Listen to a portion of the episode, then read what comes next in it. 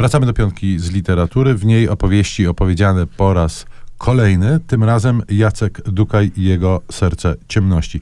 To jest znowu przykład taki, że mieliśmy do czynienia z wieloma adaptacjami filmowymi, komiksowymi, literackimi, mm, klasycznej powieści e, Josepha Conrada, natomiast Jacek Dukaj zrobił coś zupełnie innego, bo to No nie jest ani opowieść na nowo, ani tłumaczenie, coś jak gdyby pomiędzy. No właśnie, bo zazwyczaj jak mówimy o opowieściach, o tych retellingach, jak to mówimy z angielska brzydko, y, no to jest to przeważnie napisane po prostu, y, historia znana, tylko tekst stworzony na nowo, w inny sposób poprowadzony.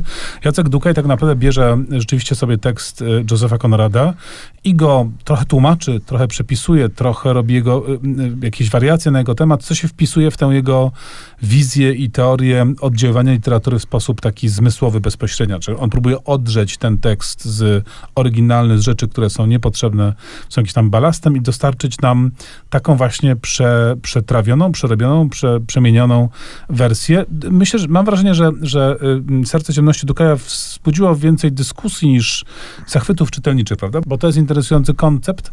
Pytanie, na ile rzeczywiście y, tego typu tekst jest potrzebny i na ile rzeczywiście spełnia jakąś funkcję. Ale na pewno warto zobaczyć, to nie jest długa rzecz, a porównanie tekstu Dukaja z tekstem Konrada bywa zaskakujące i inspirujące.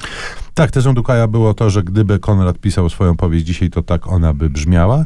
I podobnie o swoim projekcie myślała Tara Izabela Barton, autorka książki Obsesja, której to warstwa narracyjna przypomina do złudzenia fantastyczny kryminał Patricia Highsmith pod tytułem Utalentowany pan Ripley. No i to jest o tyle intrygujące, jak rozumiem, że zazwyczaj na warsztat brane są nieco klasyczniejsze rzeczy, prawda? Pan Ripley jednak jest, y, dobra, klasykiem może już jest, ale takim świeżym i tu chyba prawa autorskie w ogóle wchodzą w grę. Świeżym rzeczywiście, natomiast sporo zostało pozmieniane. E, Całość powieści dzieje się w Nowym Jorku współcześnie. E, Bohaterów nie ma, są bohaterki, dwie, natomiast rzeczywiście relacje między nimi są bardzo podobne.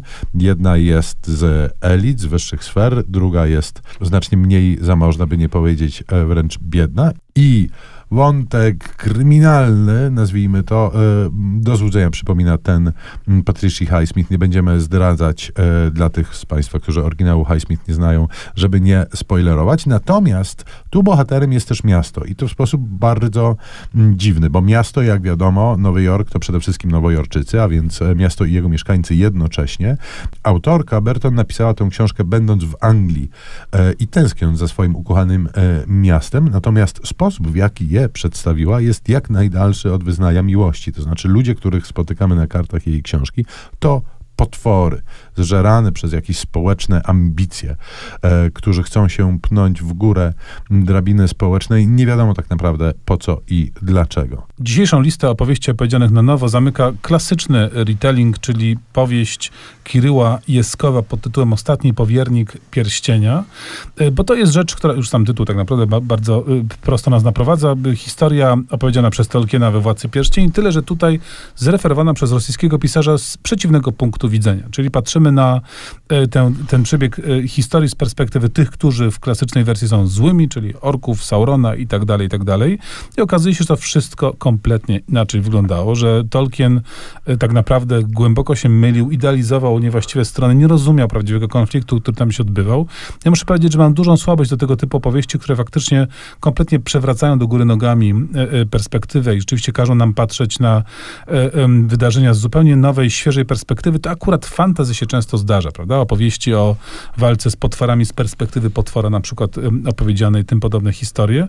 Smutne jest to, że y, książka Jeskowa miała różnego rodzaju problemy prawne, ponieważ spadkobiercy y, Tolkiena bardzo nieżyczliwie do, do niej się odnosili, traktując ją jako właśnie naruszenie praw autorskich. Wydaje mi się jednak, że w tego rodzaju artystycznych przeróbkach i wariacjach na temat chyba y, traktowanie tego jako plagiatu jest nie do końca właściwym pomysłem. To była nasza lista pięciu e, opowieści opowiedzianych na nowo, pięciu retellingów. A w ramach muzycznej przerwy posłuchajmy, skoro o Władcy Pierścieni była mowa, pieśni Goluma. Y, Muzyka Howarda Shora z Władcy Pierścieni. Śpiewać będzie nie sam Golum osobiście, tylko Emiliana Torrini.